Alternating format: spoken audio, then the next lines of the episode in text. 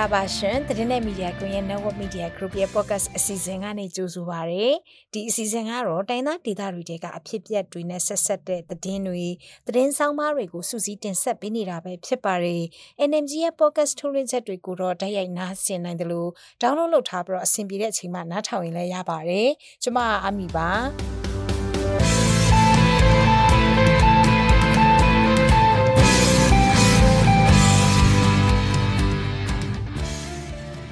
အခုတင်ဆက်ပေးမယ့်သတင်းဆောင်ပါကတော့မိုခါမုံတိုင်းကြောင့်စားငံရီဝင်သွားတဲ့လေယာတွေ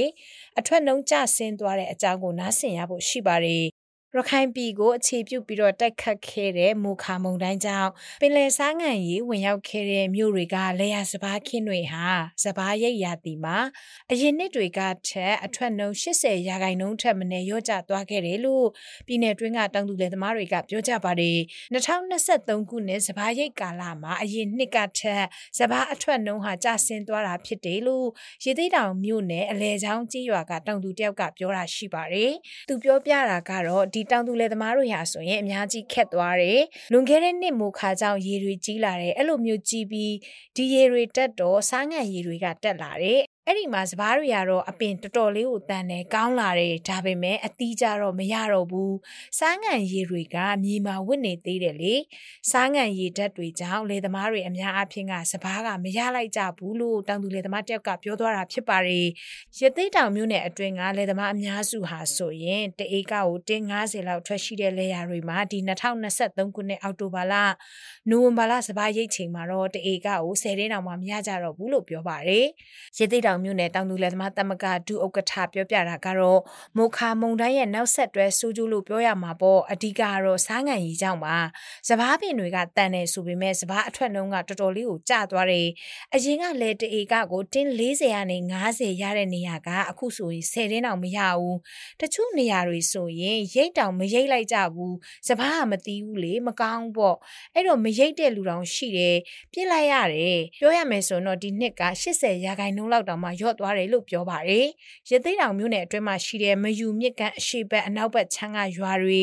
ရသိတောင်မြို့နယ်အနီးဝန်းကျင်မှာရှိတဲ့ရွာတွေတဲကလေယာတွေအားလုံးနီးပါးဟာပင်လယ်စားငံရင်ဝင်ရောက်မှုရှိခဲ့တယ်လို့တောင်သူတွေကဆိုကြပါတယ်။စစ်ကောင်စီရဲ့ထုတ်ပြန်ထားတဲ့စစ်ရင်းတွေအရတော့မေလ14ရက်နေ့ကတက်ခတ်ခဲ့တဲ့မူခါမုံတိုင်းကြောင့်စစ်တွေရသိတောင်မောင်တော်ပုံနှကျွန်းကြောက်တော်မရဦးမင်းပြပေါက်တော်မြို့နယ်တွေထဲမှာတော့မျိုးစပါးတင်းပေါင်း 9000ကျော်ပျက်စီးဆုံးရှုံးခဲ့တယ်လို့ဆိုပါတယ်။ ဒီလိုမျိုးပစ္စည်းခဲ့ပေမဲ့မုံတိုင်းသင့်ရခိုင်ကတောင်သူလယ်သမားတွေကိုစစ်ကောင်စီက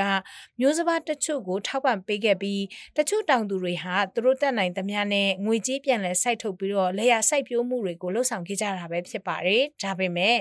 ပြီးခဲ့တဲ့နှစ်ကဆိုရင်မုံတိုင်းဖြစ်တော့ပြိုးပင်တွေပြက်ကုန်တယ်။အစိုးရကပြိုးပင်ထုတ်ပေးတာမျိုးတွေရှိတယ်။ပြိုးပင်အတွက်ပတ်စံပေးတာမျိုးတွေပေါ့အဲ့ဒါလည်းရှိတယ်။အဲ့ဒီမှာလယ်သမားတွေကရသလောက်ပြန်ပြီးစိုက်ကြတယ်။အာတက်သယောနဲ့ပေါ့မြေဩဇာတွေကျွေးကြတယ်စိုက်ကြတယ်အသီးသီးတဲ့အခါမှာအပြင်းတွေများတာအသီးကမသီးဘူးစားငံရည်စားအငံဓာတ်ကြောင့်စပားကဘာမှကိုမဖြစ်လိုက်တာအသီးကိုမရလိုက်တာပါလို့မရဦးမြို့နယ်တိန်ညိုရွာကလယ်သမားတယောက်ကကျမတို့သတင်းဌာနကိုပြောဆိုထားပါတယ်လေယာမြေတွေထဲမှာစားငံရည်တွေဝင်သွားတဲ့အခါမြေကြီးတွေထဲမှာစားဓာတ်တွေကနေရာယူသွားတာကြောင့်စိုက်ပျိုးပင်တွေဟာအာဟာရကိုကောင်းကောင်းမစုပ်ယူနိုင်တဲ့အတွက်အခုလိုမျိုးအထွက်နှုံးတွေကျဆင်းသွားတာဖြစ်တယ်လို့လည်းစိုက်ပျိုးရေးနဲ့ပတ်သက်ပြီးကျွမ်းကျင်သူတွေကထောက်ပြကြပါတယ်။အစိမ်းရောင်လန်းစိုက်ပျိုးရေးဖုန်း software ပူးတွဲတည်ထောင်သူကိုသိန်းစိုးမင်းကလည်းကုသနီအနေနဲ့ကတော့ဥယျာဉ်ချမ်းလိုမျိုးရေရဖို့လွယ်တဲ့နေရာတွေဆိုလို့ရှိရင်တော့ရေသွင်းလိုက်ရေပြန်ထုတ်လိုက်နဲ့ရေဆေးချတာမျိုးကတော့အမြန်ဆုံးနဲ့အထီရောက်ဆုံးနီးလန်းမှာပဲနောက်တစ်ခုကတော့ထဲ့ကိုနက်နက်မထိုးပဲအပေါ်ရံပဲရှက်ထိုးတဲ့စနစ်ကိုသုံးသင့်ပါတယ်လို့ဆိုပါတယ်ဒါအပြင်စားအငံရည်တက်ကိုခံနိုင်တဲ့စပားပြိုးပင်တွေကိုလည်းပြောင်းလဲစိုက်ပျိုးတာစပားခင်းတွေမှာဂျန်တုံးရိုက်တဲ့အချိန် ထုံးတဲ့ဇီဝမြေဩဇာတဘာဝမြေဩဇာတွေထည့်ပေးခြင်းတွေနဲ့လည်းမြေကြီးတိဆောက်မှုပုံစံကို ပြန်ကောင်းလာစေပြီးအပင်တွေအတွက်လည်းအာဟာရဓာတ်တွေရနိုင်မှာဖြစ်တယ်လို့ကိုသိန်းစိုးမင်းကပြောပါတယ်။အလားတူသက်ဆိုင်ရာဒေသအတွင်းမှာရှိတဲ့အစိုးရပိုင်းအနေနဲ့ကလည်းတောင်သူလယ်သမားတွေလိုအပ်နေတဲ့နည်းပညာပိုင်းအပြင်လိုအပ်နေတဲ့ငွေကြေးပိုင်းဆိုင်ရာကအစထောက်ပံ့သင့်တယ်လို့ဆိုပါတယ်။ထုံကျစ်ပစံနဲ့တဘာဝမြေဩဇာတို့ကိုတောင်သူလယ်သမားတွေ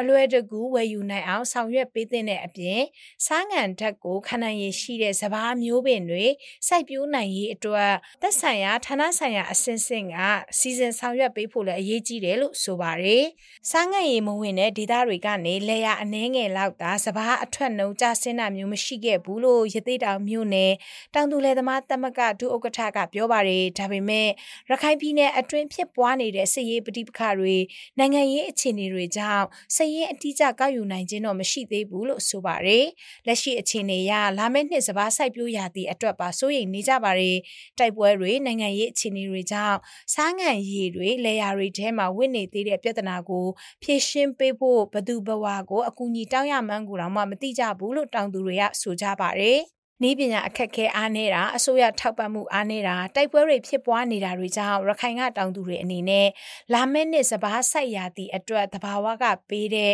မိုးကိုသာမျှော်ရမယ့်အခြေအနေမျိုးဖြစ်နေတယ်လို့ရခိုင်ပြည်နယ်လုံးဆိုင်ရာတောင်သူလယ်သမားသမဂ္ဂတာဝန်ရှိသူတွေနဲ့တောင်သူတွေကပြောကြပါတယ်2019-2020ရဲ့ရခိုင်ပြည်လုံးဆိုင်ရာ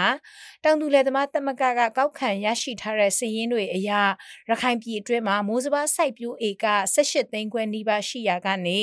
2023ခုနှစ်မိုးခမုန်တိုင်းကြောင့်လယ်မြေဧကသသိန်းကျော်ဟာမလုတ်ကင်နိုင်ခဲ့ဘူးလို့ဆိုကြပါရရှင်